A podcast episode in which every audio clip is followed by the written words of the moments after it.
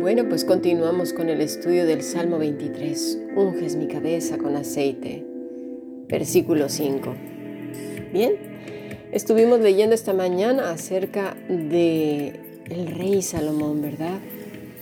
Dice el versículo 1 del capítulo 11, pero el rey Salomón amó además de la hija de Faraón a muchas mujeres extranjeras, a las de Moab, a las de Amón, a las de Edom, a las de Sidón y a las Eteas, gentes de las cuales el Señor había dicho a los hijos de Israel, no os llegaréis a ellas, ni ellas se llegarán a vosotros, porque ciertamente harán inclinar vuestros corazones tras sus dioses. A estas pues se juntó Salomón Fíjate la primera palabra, perdón, la última palabra, con amor. Se entregó literalmente, con amor. ¿A cuántas cosas nos hemos entregado con amor, con pasión? Ah, esa línea tan fina, ¿verdad? Y tuvo 700 mujeres, reinas, y 300 concubinas, y sus mujeres desviaron su corazón. Cuando Salomón era ya viejo, sus mujeres inclinaron su corazón tras dioses ajenos, y su corazón no era perfecto con Jehová su Dios, como el corazón de su padre David. Qué tristeza, qué dolor, ¿verdad? A veces nos confiamos tanto, tanto en nosotros mismos. La confianza en uno mismo, sentirse seguro con el don que Dios le había dado, fue el comienzo de su caída. La edad avanzada no cura al corazón de ninguna propensión al mal. No, no, no. Si nuestras eh, pasiones pecaminosas no son crucificadas y mortificadas por la gracia de Dios, nunca morirán por sí mismas. Antes bien, durarán, aunque las oportunidades de satisfacerlas hayan sido quitadas. El que piense estar firme, mire que no caiga. Eso dice la escritura, ¿no? Vemos cuán débiles somos en nosotros mismos sin la gracia de Dios. Por tanto, vivamos en constante dependencia de nuestro buen pastor, de su gracia. Velemos y estemos sobrios, no embriagados con las vanidades de este mundo no embriagados con lo que ofrecen, incluso un evangelio extraño en el que solamente hablas y aparecen las cosas de no sé ni de dónde Harry Potter se queda en Pinocho comparativamente con estos engaños.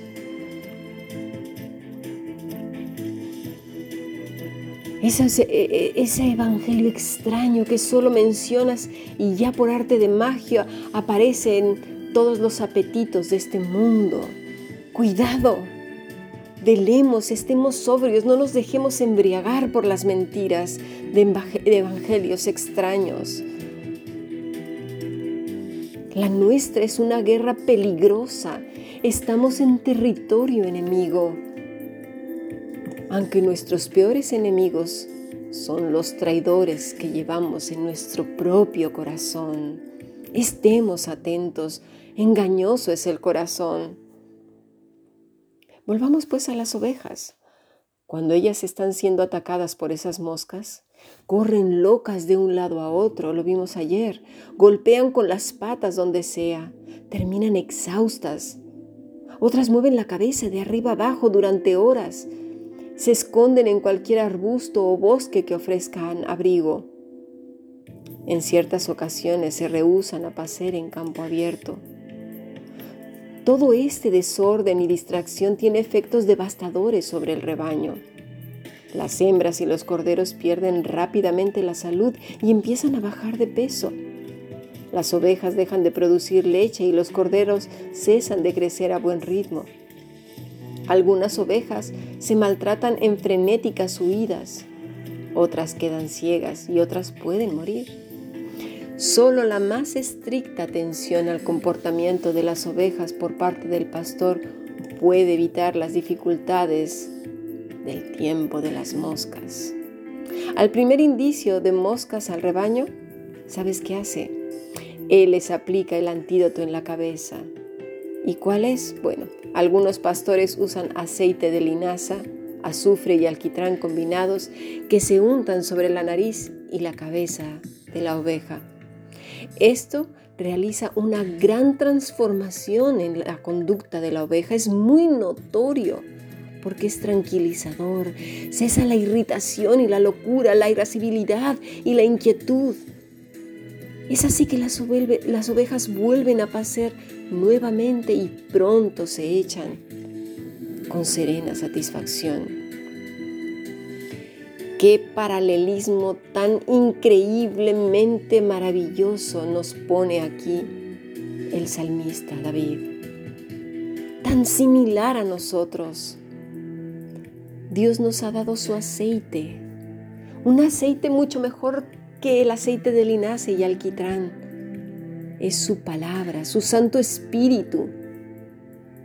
Pero nosotros insistimos muchas veces en correr de aquí para allá, locos, frenéticos, dándonos topetazos, enloquecidos, dejando que esas moscas aniden en nuestras narices y suban hasta la cabeza a ser profundas heridas. ¿Verdad? Corremos de aquí para allá con desasosiego, tristes, deprimidos, enojados con Dios, con la gente, resentidos, criticando unos a otros, entre cristianos aún. Estos son unos hipócritas, mentirosos. Por eso no me reúno, por eso yo no participo en la oración, por eso yo no participo en esto, por eso yo no hago aquello. Cuidado, eso es arrogancia y soberbia. Y Dios mira de lejos a estas personas. Dice Santiago 4:6, pero Él da mayor gracia a los humildes, pero resiste a los soberbios. Resiste a los soberbios, esto es soberbia. Así es pues que andamos con esas moscas, con esas larvas haciendo heridas graves en la cabeza. ¿Y qué hacemos muchas veces? Vamos con el mundo, con todas sus técnicas que ofrece, es así que Satanás saca su carta de menú y te la pone sobre la mesa con cantidades, bueno, innumerables de opciones para que elijas la que más te gusta. ¿Sí? La que tú quieras, elige lo que quieras. Obviamente que no sea la voluntad de Dios. No son más que larvas, moscardones, pulgas, todo lo que ofrece Satanás envuelto con papel celofán.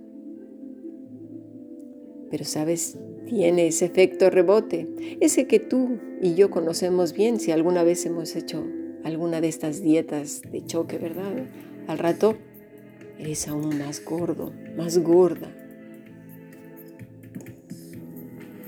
Las expresiones de incertidumbre, de angustia, continuamente nos delatan delata nuestro estado interior, la falta de deseo de pasar tiempo con el Señor, el poco interés en meditar en su palabra y obedecerla, el ser guiados por el Espíritu Santo, ese rechazo, esa apatía, ese usar los versículos como mantra o como hechizos mágicos, el ejercicio religioso, la actitud mustia con ojitos de gato, los estallidos de ira, la rabia, incertidumbre, intranquilidad, ansiedad, esa voz así, ¿verdad? Los golpes descontrolados hacia los hijos. Las palabras confusas que lo único que generan son pleitos entre las familias. El poner nuestros ojos y nuestro corazón en lugares donde no debemos. El escuchar conversaciones que no se deben, el hacer caso omiso a la santidad, al amor y a la entrega absoluta a Dios, dependiendo de su vara y de su callado, esos son síntomas claros de que estamos en grave peligro. Salomón se sentía seguro, disfrutaba de un privilegio maravilloso, creyó que Dios le podía dar sabiduría y se la concedió como a ti también y a mí me las puede dar. Y sin límite, Santiago 1, 5 a 6 nos dice, si alguno de vosotros tiene falta de sabiduría, pídala a Dios, el cual da a todos abundantemente y sin reproche y le será dada. El libro de Proverbios es una invitación a buscarla como el oro más refinado. Está contenida en las escrituras, en la meditación de su palabra, guiados por el Espíritu Santo, en permanecer al lado del buen pastor. Pero ojo, ni un elemento va separado uno del otro. Todos van íntimamente relacionados. Con frecuencia son las pequeñas e insignificantes molestias las que nos echan a perder el reposo. Las distracciones menudas pueden fácilmente llevarnos a la locura. De hecho, muchas enfermedades subyacen en la enfermedad del corazón, de la mente. Llega un punto en que la gente no sabe ni a qué hora cuántas larvas nacieron en su nariz y subieron hasta su cabeza. A veces un asunto diminuto y atormentador nos tortura al punto de sentirnos que nos está reventando la cabeza.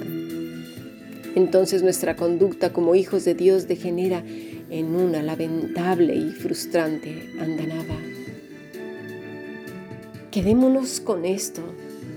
Necesitamos el aceite. El aceite de Dios. Unges mi cabeza con aceite. El aceite de su Espíritu Santo. Pidamos a Dios que nos cure, que nos cuide, pero necesitamos depender de Él. Cuidado con ir al mundo, que las larvas serán las mismas, simplemente con una diferente envoltura. Más rosita, con florecitas, campanitas, la que más te guste. Satanás tiene toda clase de variedades para todos los gustos. Que Dios nos mantenga alertas que nuestro corazón delate realmente quién abunda, quién abunda, si el mundo o Cristo. Sigamos aprendiendo. Bendiciones.